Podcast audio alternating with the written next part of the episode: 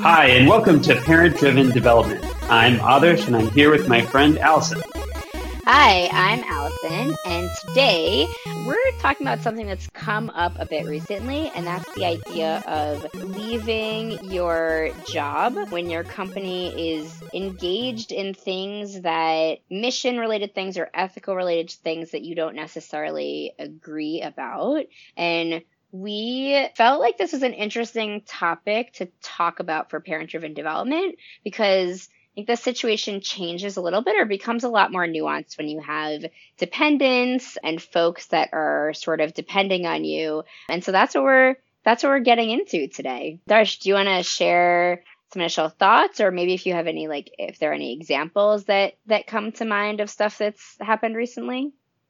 Sure. I am actively reading on Twitter. I do post a bit, but I do read a lot. And I think we probably circulate in the same communities. And so we see a lot of the same companies and the same kinds of ethical issues that come up. The, the couple that come to mind are different companies working with ICE. That's a that's usually one that comes up. I know I've been following the story with Kickstarter. They have been some of their employees have been trying to unionize, and then Kickstarter has been firing those allegedly. Again, I'm not sure exactly what is right. reported. I'm Twitter, going off yeah, of like yeah.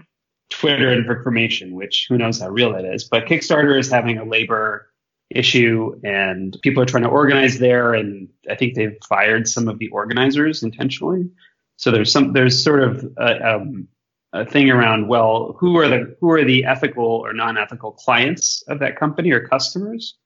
Then i think the other part of it tends to be like labor and organizing. And another example of that is instacart. So there's each year now at this point there's an instacart like slowdown or ban or, or blackout or something like that where the workers will either slow their deliveries or not show up and it'll force the company to address some labor issues there so I think those to me seem to be the two big areas is is something labor oriented and something kind of questionable with the customers. Yeah. Yeah, um, and I think there's always like in terms of these examples, right? Like technology is used to to power so much stuff, right? And like anything can be can be used in various ways right like you could say like for good or for for evil whatever sort of like evil means in this in this context but right like it's like surveillance related stuff or I don't know, like software and tech, yeah, it's just it's used to power to power so much and it's hard it's also hard to know sometimes like what your like at a company like what your direct role is or what your indirect role is or you know those those sorts of those sorts of things.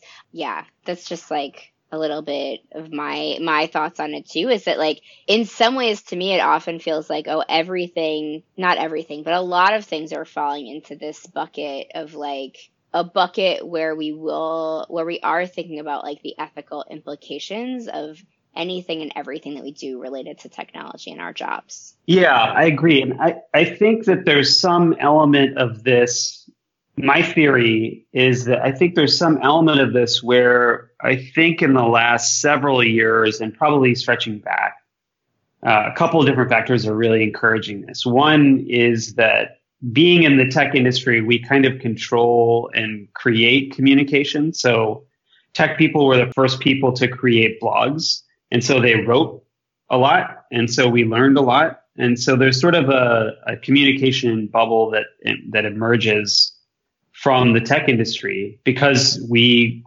build and control the means of communication. Mm. So there's a lot more information that comes out of the technology industry. And as a result, we can see a lot more inside of the technology companies. So people within different companies will write blog posts about how they were fired or whether they have sketchy people that work there or there's a conference that has a real terrible person that's coming to speak. And so there's more of a public conversation. I think there's one piece of it is that there's a public conversation that occurs that where we all kind of have more democratic access to information.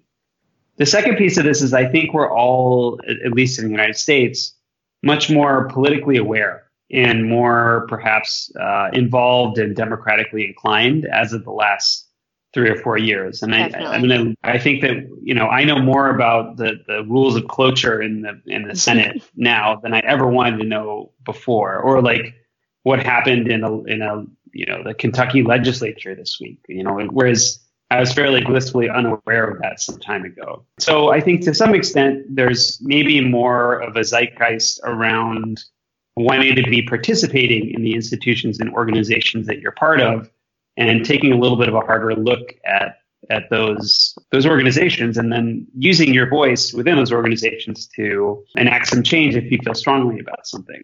So I think in general there's a sense of democratic active, activization or activation maybe. At my wife's work there is an election for a representative to the board and she was telling me that the town hall involved people like really riling up the crowd and promising all kinds of policy stuff like longer maternity leave and better benefits and things like that, even though that's not really what the role is.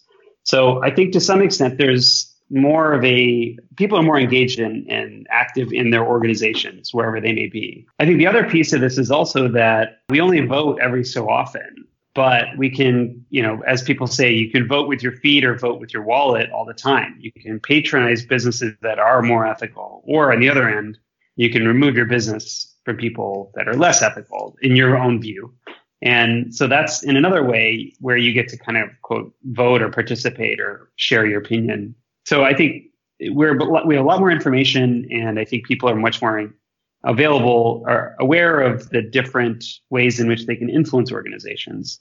And so oftentimes people choose to. Yeah. I mean, I think one aspect of it also is that I feel like I, when I talk to people about this as well, I feel like there's a more of a understanding around the implications of inaction, right? So in the same way that like people maybe like want to get more involved and have more understanding around like being involved, I think there's also more of an understanding around like what happens when people don't act, when people don't speak up, when people like, what are the lessons of the past that we are repeating or that we're like going down the path of repeating, right? What is like being undone in terms of progress that that has been made in the last whatever like decade or, or two decades etc and i think that from my perspective like as a as a Jew living in this country, like there are things that are getting scarier,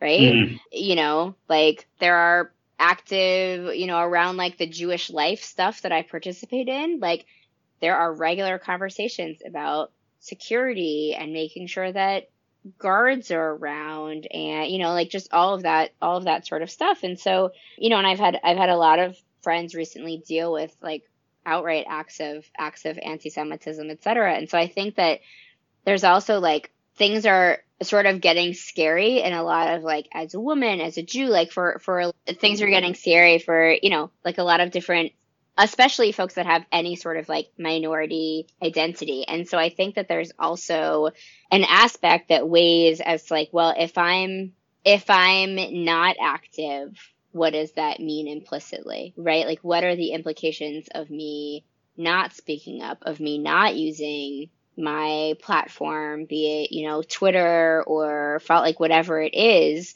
of me not voting with my, with my wallet or that, or that sort of thing. Like, I think that that's, I think that's something that's coming into play as well. Oh, for sure. And it, I think it's, it's a much stronger thing in Jewish identity and culture also because of, you know, obviously the recency of, of how, how much of a of, of an event, you know, the Holocaust in World War II was. I mean, I read all of that stuff, all of the, the Holocaust literature in, in college and high school, and it was all the same sorts of messages. Like, you know, even if you sat by and did nothing, that was, you know, that's that's some level of complicitness. Yeah. So now, I mean, I think that so one thing that I've seen a lot on Twitter is like, I guess two things active encouragement for folks to it's like active encouragement for folks to leave their job. Like if you work at these places you should definitely leave or like i implore you to leave etc i've also seen a bunch of messages of like if you leave x place we got you at y you know, or like if you're leaving your company for these reasons, let me know and I'll tweet it out. Or like those like that that sort of thing. I feel like I've been seeing both of both of those messages a lot on Twitter and I think that when I think about it and when I think about the role that my income plays in my family and you know just like what what that looks like i mean i, I just think that it gets one thing that i don't see a lot of i feel like i've seen it in bits and pieces or pockets but i feel like i don't see a lot of recognition about like oftentimes like there are factors that mean that people can't just leave their jobs. And it's great if folks are saying like if you leave your job for x y and z reason like don't worry i'll tweet it out.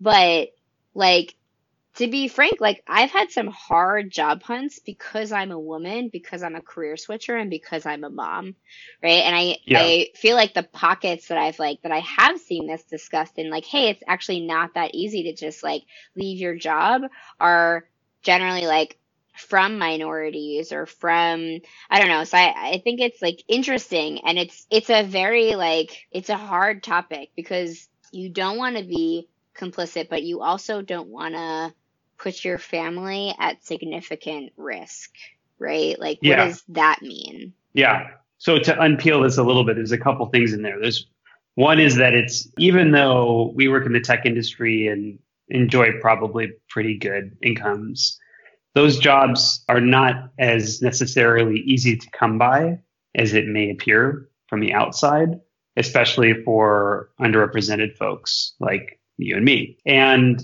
so those jobs, and especially the good jobs, the ones that you enjoy, where you're happy and you're being productive and really enjoy your colleagues and the work that you're doing, those aren't easy to come by.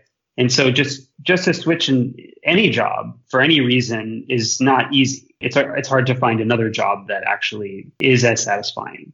Then the second piece is about compensation and and the dependency that we have on our jobs. And it this is an interesting one, and I think this is sort of the linchpin for me is like that. So every time I have a conversation with somebody about their work, inevitably the conversation turns to the degree to which their life and livelihood and safety and security and healthcare and retirement and all of that depends on that job. And because those benefits are not really secure outside of that job, mm-hmm. like we don't really have, you know, healthcare is a big reason. There's a number Huge. of people that I know yeah. who most people I know have some amount of health issues of one form or another. It's sort of inevitable. And especially if you have kids or if you have a disability or chronic conditions like I do, you know, your ability to pay for healthcare and medicine and to get yourself taken care of is incredibly important. And when all of that is tied to work, as it is here in the United States, then the work becomes much more critical. You need to stay at that job to keep your health care. I can't recall the number of times that people have said, I would love to leave, but I would lose my health care when people talk about a job that they're not super happy about. Or I would love to leave, but the retirement benefits are too great. Like there's no way I could safely retire and stop working at a normal retirement age if I didn't continue at this job. So more and more, I feel like I have these conversations when I'm like, how's work? Which feels like a normal, you know, Joe Schmo conversation. And the next thing you know, you're talking about how intricately linked employment is to healthcare and, and your livelihood. And then you're like, well, why isn't there you know, socialized medicine? Or why don't we have like adequate protection for people who are retiring? And so those things are really carefully linked. And I think especially for the healthcare thing, there's a lot of unseen health needs, at least unseen from the public. And I can think of one person, a friend of mine, who worked at Shopify. And Shopify is, has been criticized for hosting e-commerce stores for Nazis, frankly, and whatever they're called these days. And so oftentimes I, even probably myself, I probably said, Hey, you know, I wonder if, to what extent you can reconsider the work that you're doing because it's enabling this other work, which I think we all can agree is not great. And this person told me, Hey, look, I have a lot of health issues. You may not be aware of them.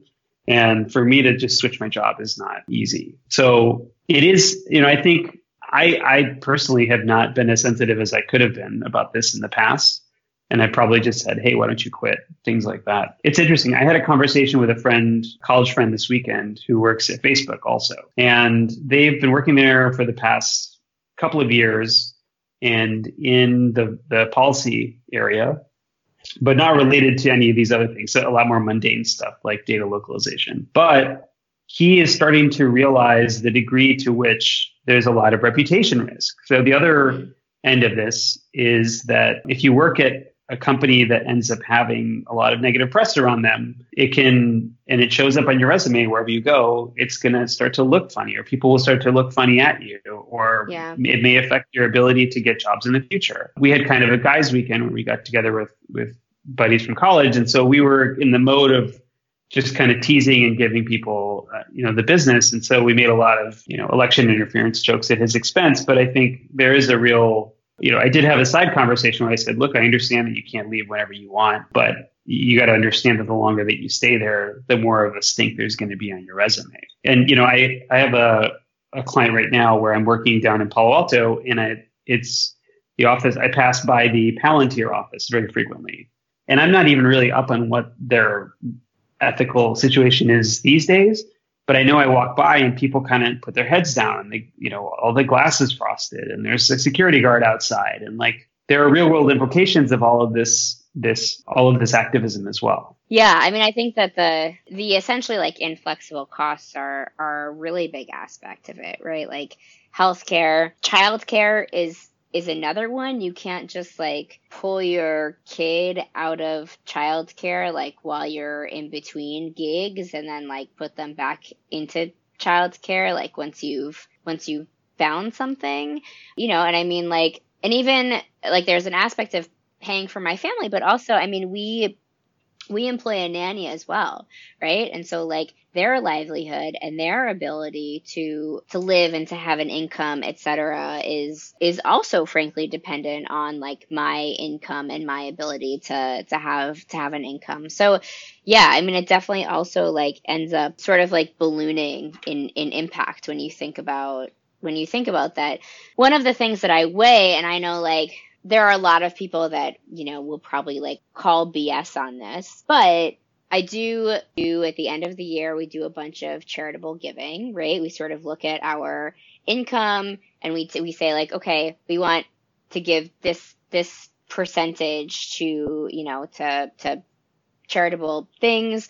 And it's not like, and sometimes I do wonder, and there are a lot of people say that like, oh, donating can't make up for continuing to work on X or for, you know, that, that sort of thing. But I do wonder for individuals, like the impact of one individual leaving, especially from these larger companies versus like the ability to give a, a decent amount of money to a smaller nonprofit where like a you know a decent sized donation like will make a big difference in the work that they can accomplish and like what what they can do and and you know how how much they can sort of like help help people. So i don't know. I know a lot of people sort of like call call bs on that like on that weighing of concerns. Like does a donation make up for like your moral implications or whatever? But i don't i don't think that it's like completely out of left field or completely nonsense to think about okay how how can i also be enabling like nonprofits or other organizations? Yeah this is a really hard balance to strike because i think we all try to we, you know we'd all like to consider ourselves moral people who take moral actions and participate in moral organizations and yet our primary allegiance and responsibility is to our families and children, right? So I don't know. I mean, maybe I don't know if we're at that point yet, but I wonder if we can kind of outline what the what you can do. What can you do? So if you do feel strongly about a company and their actions, one thing I think that is we maybe I'm curious to hear what you think, but I don't think it's very constructive to publicly suggest someone else to publicly shame someone else and say, "Hey, why do you work there?" You know, what are you doing there? Like you should totally quit. That that I think is embarrassing and puts probably puts people in a bad situation or an awkward situation at least. I wonder if it's more sensible to speak with them privately and at the very least say something supportive. You know, I wonder if you're aware of this behavior, and if you are, that must make this a little bit of a difficult time for you. Is there anything I can do to be supportive or help you? Is there anything I can do to actually promote this cause while also not, you know, jeopardizing your your employment there? Yeah, I I definitely agree with that. I mean, I think one of the other things that's that's interesting that I've heard as a as a thread is like if you can't if you can't leave or maybe you like don't feel strongly enough about leaving, which I think is also really like valid and legit, figuring out what you can what you can do from the inside, right? Like what are folks interested in moving forward in sort of like a, a positive proactive way what does that look like how can you like try to create buy-in with like other individuals or different like you know folks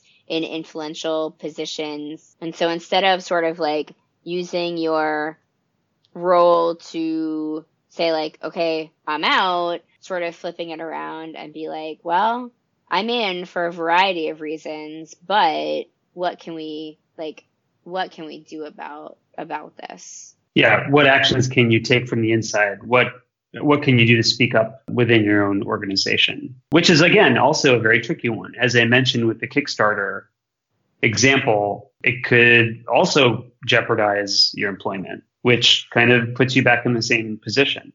So there's a lot of, there's a touchy way in which you have to handle that when, and, you know, there are people who are more able to take those risks than others. And so it's, it's complicated. Yeah. And it also, I think it also usually takes longer right? Like leaving a role or something is like that's definitely an action that you can take immediately.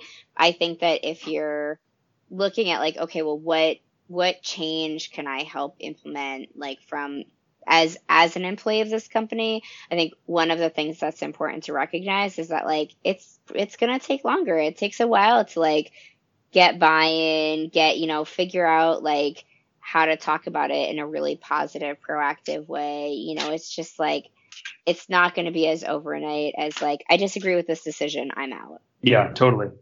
I mean, that is another thing that's worth saying is that this type of at least public pressure and activism once information gets out actually is persuasive to the companies. The reputation risk that they're at in terms of being able to hire people, being able to sell their product, and all of that is very tenuous and it can turn on a dime. And public pressure can actually push companies to make different, more ethical decisions. So it's important, I think, at least from my voice, to say I don't I don't want to come across as as saying that activism or public pressure on companies to make changes is bad. Like I absolutely think it's good, and I think mm-hmm. that voting with your wallet is very important. And putting public pressure on companies as a whole is sensible and maybe some of the partner organizations that work with them.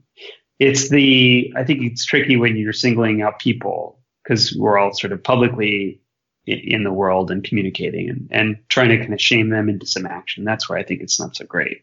But it is actually an effective way to target different companies and, and try and get them to, to make some changes. I have an anecdote also. So I had a project, I'm going to say a couple years ago, that was a consulting project where I was a developer on the project. I was in a place where I just needed to take a Rails development project. And a friend of mine called me and said, Hey, we have this project. Are you interested in just writing some backend Rails? And I said, Great. That's nice and boring. And that's going to be great for me right now. Nice and predictable. So I took the job. It was for a government agency. I can say it was for ultimately it was for the Department of Defense, and I it was I immediately had questions. Is this the right thing that I should be doing? Do I want to be working for the Department of Defense? What is the actual work that I'm doing, and so on. It turns out the the work and the project was around ensuring it was an administrative project or tool that ultimately ended up helping ensure that people who are in the military get their benefits. So on its face, I was kind of okay with it because I said, well, look, people who are in the military are often, you know, they don't get the benefits that they should get. The, the, the military is pretty notorious about, you know, screwing people out of health and, and retirement benefits and things like that. So to the extent that I can improve some of that, maybe that's a good thing. And it was a good project, and I had a good feeling about the the partners and the people that I was working with, and it was actually a very good team. I was happy to do the work at the time. And as it went on, the project became a real grind, and it there were things that came out in the news where areas near where we we're working were doing some unethical things, and it, it, was sort of a kind of a drip, drip, drip where there was an article or two a week that would be posted about that this adjacent agency was doing something pretty bad. And some of the questions that we had, we had a lot of ethical questions as a team as we were working on the project.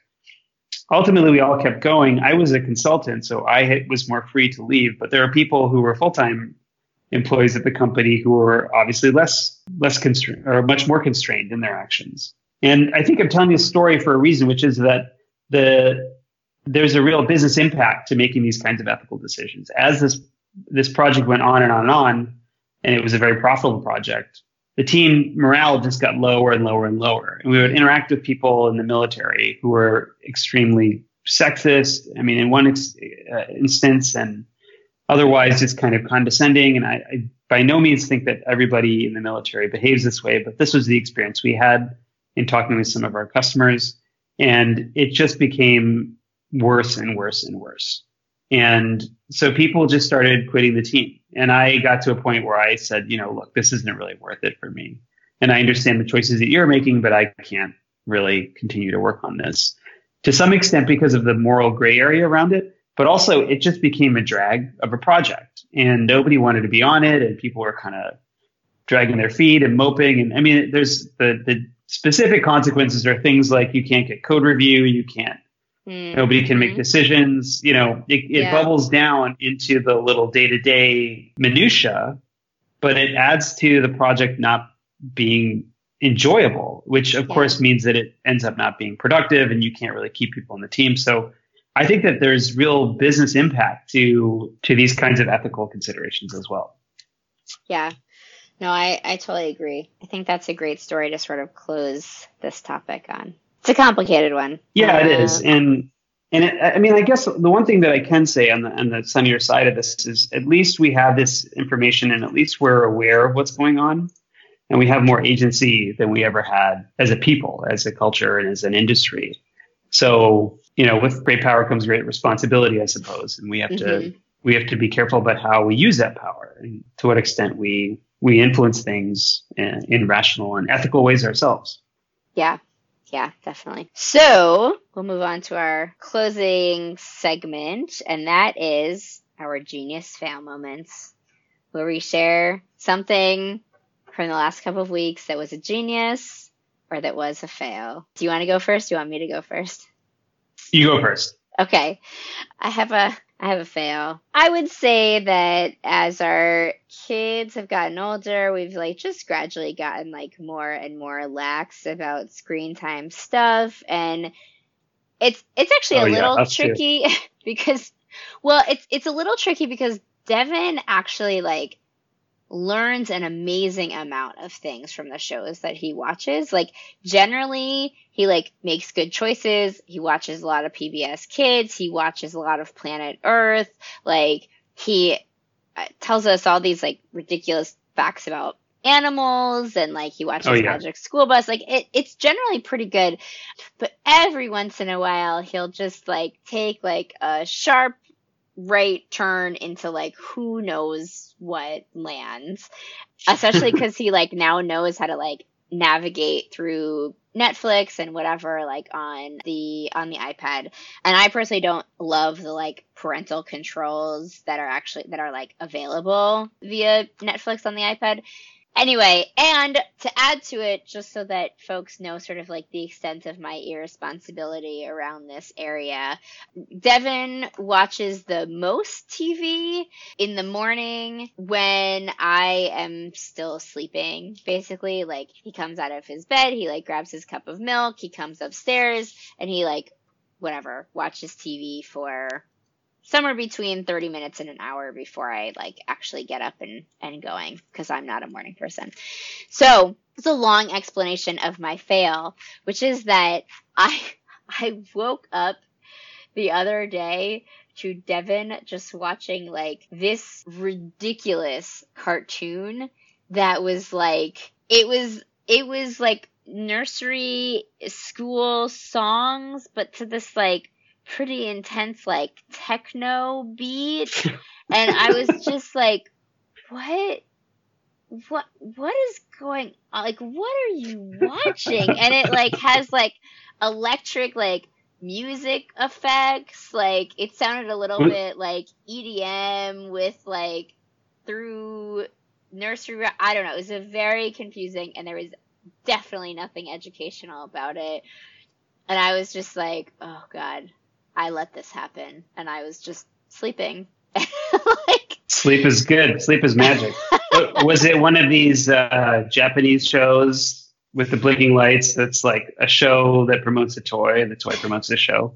No, it was Netflix has started airing a bunch of these like Indian Bollywood sort of s cartoons like in English. Oh, interesting and he's got like he he loves them. And some of them are decent. Like there was one that was like prince Prince something and and something that have like Bollywood esque songs and like take take place like in India, but also still have like some like educational value.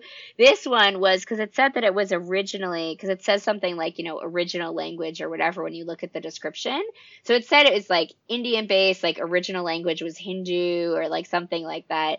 So it was Indian based. So it wasn't, but it was just like it was just is so weird. I think that's like what it was. It's just like the whole concept behind it was just like, what is, am I at a, like, am I at a baby rave? Like, what is going on here?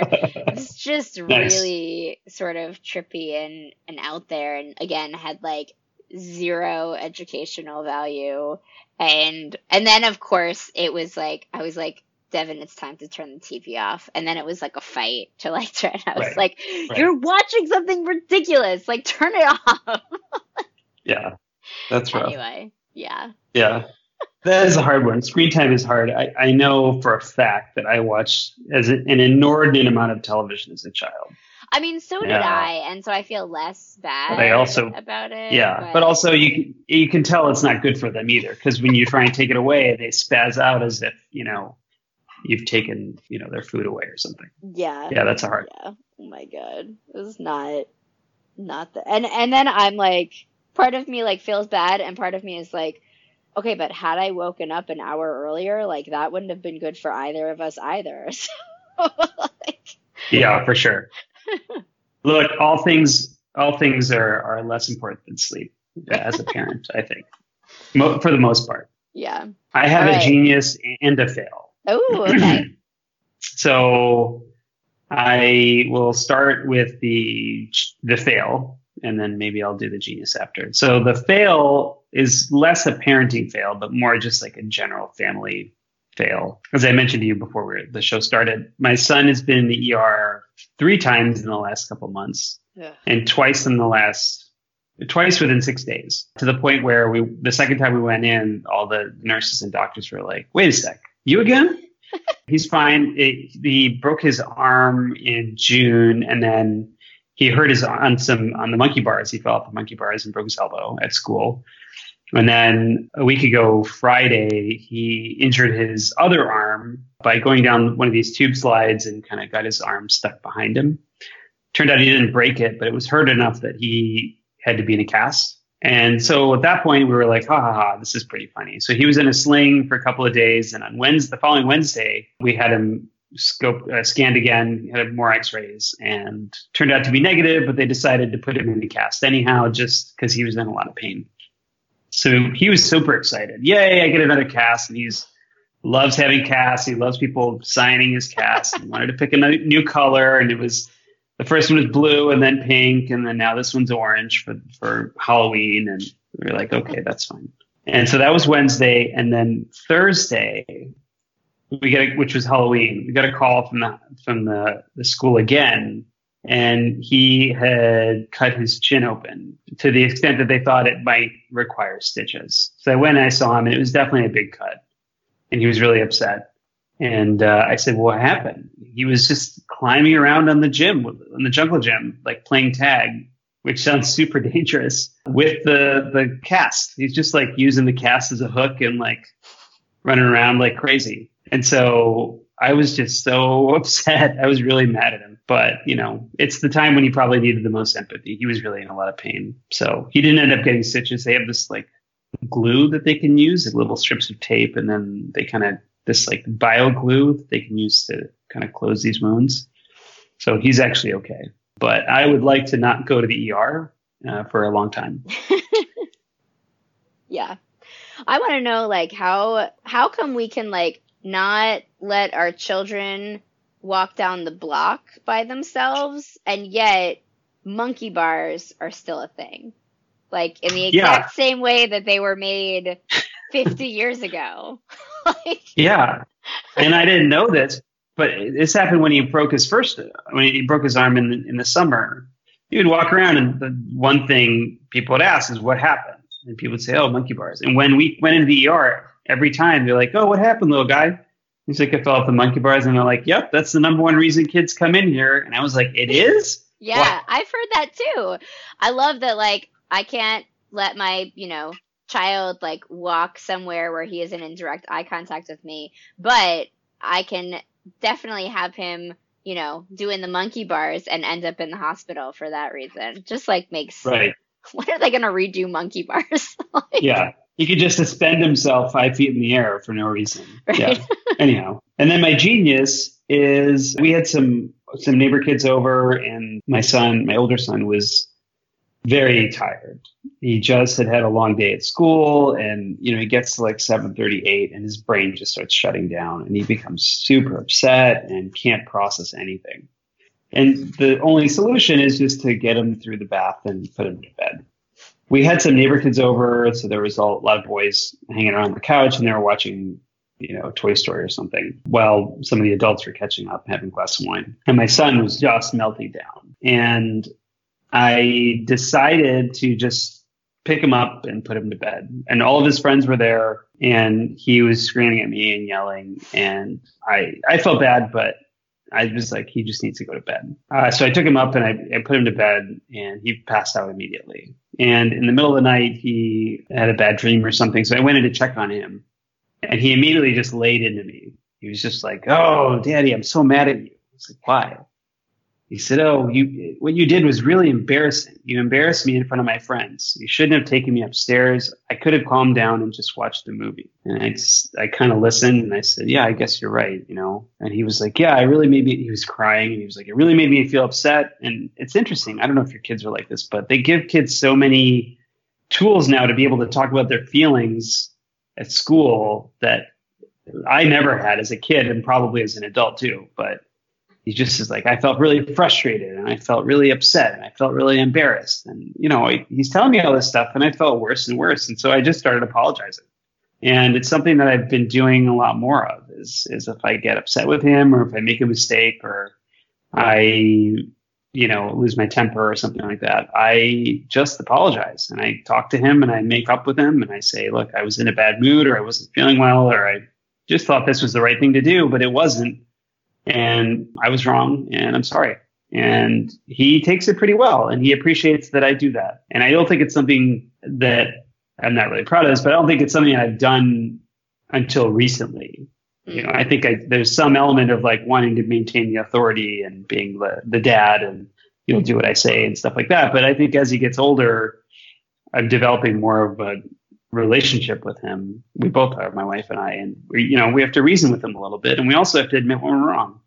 And I don't think that's like a huge insight, or I guess it doesn't rise to the level of genius, but it's something that I think is sort of a recent parenting innovation for me. Yeah, we do we do that with our kids, and it was really interesting because the other day, Devin was, he came home from school and he had just a bunch of, a bunch of meltdowns about a bunch of different stuff, sort of right, right. And it started with us asking him to wash his hands before dinner and just sort of like escalated from there. And eventually, about 40 minutes later, sort of like got it together and he washed his hands and he sat down and had a quick dinner and then it was and then it was bedtime and I was I had like a committee meeting that evening so I I left. And Colin told me that when I got home Colin told me that he and Devin had a conversation that was Devin initiated that evening and he said that as they were getting into bed for Colin's Freedom Stories Devin said you know daddy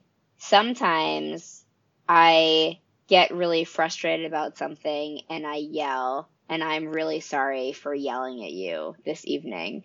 And it was the first, like, we've sort of done apologizing, wow. but we've never sort of like gotten an apology, like a self reflective apology back from him. Like, usually he just blames us for everything. Right. And, but this was like the first time that he sort of like, and it felt really good as a parent to be like, oh, yes, these are the words that I use with you when I get frustrated or when I yell or yeah. whatever. And so it's like, it was actually really cool to see him also have that realization and like say to us, like, oh, I recognize that in this situation I yelled and it was because of this reason. And I feel, I feel sorry about doing that. Yeah. Yeah, that is neat. And, and it is, it does feel like the payoff, you know? Yes like that that role modeling actually does have a has a positive positive impact on kids. Yeah, it's a long game, but yeah. yeah. Oh, oh, one one post note to the the broken arm. I asked my son. I was just really frustrated. Like when he cut his his chin, I said, well, "Why did you do that? Like, why are you jumping all over the jungle gym with a cast on your arm? Like, what what did you think, honestly?" And he goes, "Daddy, I had a popsicle and I think that all the sugar made me make bad decisions.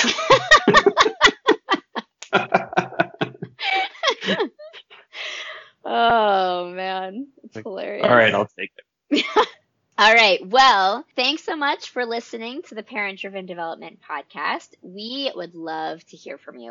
If you have questions that you'd like us to chat about on air, please email us at panel at parentdrivendevelopment.com or find us on Twitter at, at parentdrivendev. And if you like what you hear, please support us on Patreon. We're patreon.com slash parentdrivendev and rate us on iTunes. Thanks so much. Thanks.